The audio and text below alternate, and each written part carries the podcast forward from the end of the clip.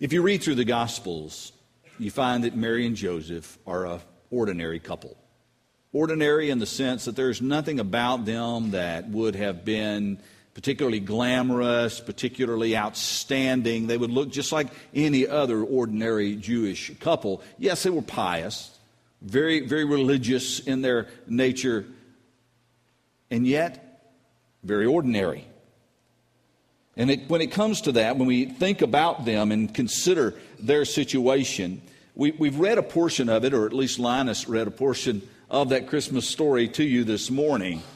But when you consider the totality of it, as you read through uh, Matthew and as you read through Luke and as you read through John, as you go back and you read the prophecies, when you look at the fullness, the totality of this coming, it is staggeringly majestic, filled with promise, filled with hope, filled with mystery. We can go all the way back to the book of Genesis, and there we see where sin and suffering and separation from God originated. But even in that, we find hope and promise. The Lord spoke a curse to the serpent. And in the curse, he says this I will put enmity between you and the woman, and between your offspring and hers.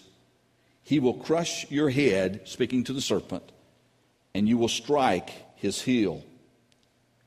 Now, when you read this, it may give us some idea of the fear of snakes that many of us have, but that's not its primary intent. The primary intent is to say from the very beginning that there will be one who is born of woman who will crush the head of Satan. From the Garden of Eden, we see this promise, this hope, that the curse brought upon us by sin would be reversed by an act of God through the offspring of a woman. It is the first of many words of hope and promise. Let us consider some this morning. In Micah chapter 5, verse 2, we read, But you, Bethlehem Ephrathah, Though you are small among the clans of Judah, out of you will come for me one who will be ruler over Israel, whose origins are from old, from ancient times. Isaiah chapter 9, verses 6 and 7 For to us a child is born, to us a son is given, and the government will be on his shoulders. And he will be called Wonderful Counselor, Mighty God, Everlasting Father, Prince of Peace. Of the increase of his government and peace, there will be no end. He will reign on David's throne and over his kingdom, establishing and upholding it with justice and righteousness from that time and forever. The zeal of the Lord Almighty will accomplish this. In Jeremiah 23, the days are coming, declares the Lord, when I will raise up to David a righteous branch, a king who will reign wisely and do what is just and right in the land. In his days, Judah will be saved and Israel will live in safety. This is the name by which he will be called the Lord our righteous. And in Ezekiel 34, I will place over them one shepherd, my servant David. Jesus was a descendant of David, remember. And he will tend them. He will tend them and be their shepherd. The Jews lived with the promise of a king who would come. They held out a hope that somehow, in the midst of all they were suffering and enduring, that they would be delivered. But there is no way that they could fully grasp the mixture of majesty and humility that was found on that Christmas morning. Joseph was a common carpenter. Mary, a teenage Jewish girl. There was nothing glamorous about them nor their hometown of Nazareth. But through a miracle of God, Mary was pregnant. But she'd never been with a man before. She was pregnant. It took angels appearing to convince them of the truth of the matter. that this was an act of the Holy Spirit. It was not some freak of nature, some oddity fit for Ripley's believe it or not. It was not an act of adultery, but an act of God Himself. Mary would face condemnation and rejection for being found pregnant and not having a husband. Joseph would be ridiculed and he'd be condemned because the assumption would be if he's going to go ahead and marry her, that it must be his baby.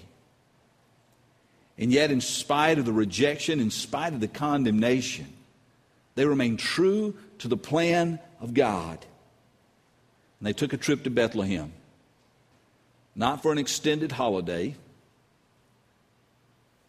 They took a trip to Bethlehem, a long and arduous trip, a difficult trip with Mary being so far along in her pregnancy.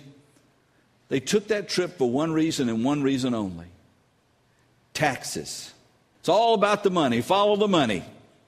And Caesar Augustus decided I need to know how to plan.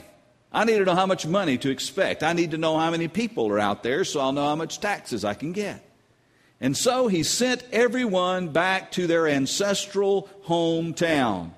And since Joseph was from the line of David, and David's hometown was Bethlehem, then Joseph and Mary took a long, difficult trip to Bethlehem.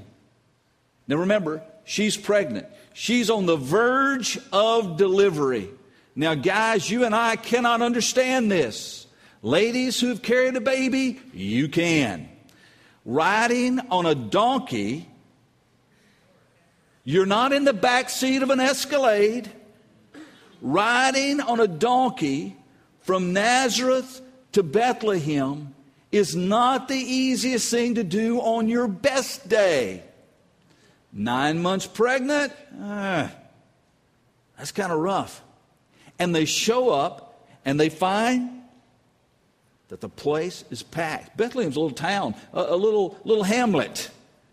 It, was, it didn't expect this vast rush of people who'd be coming because of the census. And it certainly didn't expect the coming of the king. And so when Mary and Joseph arrive, in spite of her plight, there's no room. All the inns are full. They don't know about anybody in town to stay with, and if they did, they'd probably be full too. And so the best that they can do is a stable offered to them by an innkeeper. A stable that is probably not what you and I have pictured in our homes, uh, basically a wooden structure with an A frame roof, but something more like a cave where the sheep and the cows could get out of the cold and wet. And they enter this place and they find a feeding trough and the King of the universe is born. Now, I love our Christmas songs. When it talks about Jesus didn't cry, I got a feeling that's wrong. I got a feeling he yelled his lungs out just like most of us do when we come into this world.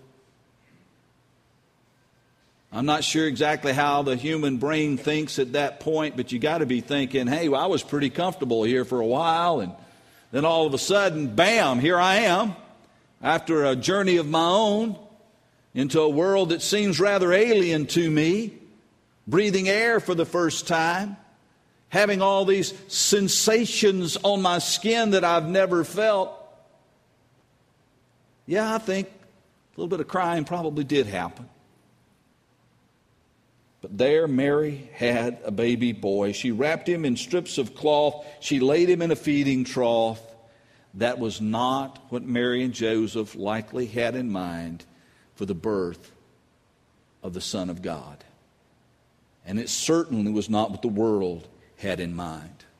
but it is part of the incredible plan of God. Now, what is so revolutionary? Remember, we're in a series of messages this Christmas. We talked about the revolutionary power of Jesus' death and resurrection. We talked about his revolutionary teachings that turned the philosophy of the world upside down. Today, we consider the revolutionary nature of his entering the world. What was so revolutionary about it? It was simply this that a baby is born in the lowliest of circumstances and laid in the humblest of cribs, that this baby was Emmanuel, God with us. That the hands that reached for the face of Mary were the hands that crafted the universe. God's promise fulfilled. Here in this stable was the hope of Israel what generations had prayed for, what prophets had foretold, had come to pass in the least likely of circumstances. The king had come, and there was no room for him. Now, if God had wanted his son to be born in a palace, he could have taken care of that. If it was God's plan that Jesus be wrapped in golden linen, surrounded by the rich and powerful, trumpet blasts announcing his birth, God could have arranged that. All of Bethlehem could have been filled with dignitaries. The presence of God could have glowed over that community and there could have been angels from horizon to horizon over the city of Bethlehem. But God didn't do it that way. And that's the miracle and the mystery of Christmas. The immortal took on mortality, the invulnerable became vulnerable. The invisible became visible. The creator became the created. Spirit became flesh. The extraordinary became ordinary. The all powerful set aside his power. The Son of God would be born to die for the sons and daughters of fallen of this fallen world. The American Revolution began with what is called the shot heard round the world. The spiritual revolution that you and I participate in today was begun with the cry of a baby in a barn. That is revolutionary. That night changed everything. That baby changed everything. This child came to save the world. He came to show us the true heart of the Father. This child came to change the way that we relate to God and relate to one another. This child came to bring light into our darkness. This child came as Savior, as truth, as love, as light. The story of Christmas is the story of the King of the universe who came as a lowly baby, born to parents in a cave used by sheep and cows. A baby who grew up to live a sinless life, to associate with common sinners, to die a criminal's death, be buried in a borrowed tomb and to rise again on the third day to prove what the angels proclaimed on his birthday that he was King and Lord, Savior and God. This is a story of a lowly king who offers you a royal inheritance. Jesus came born of common people, witnessed by common people. Because, quite frankly, our Father was trying to reach common people like us.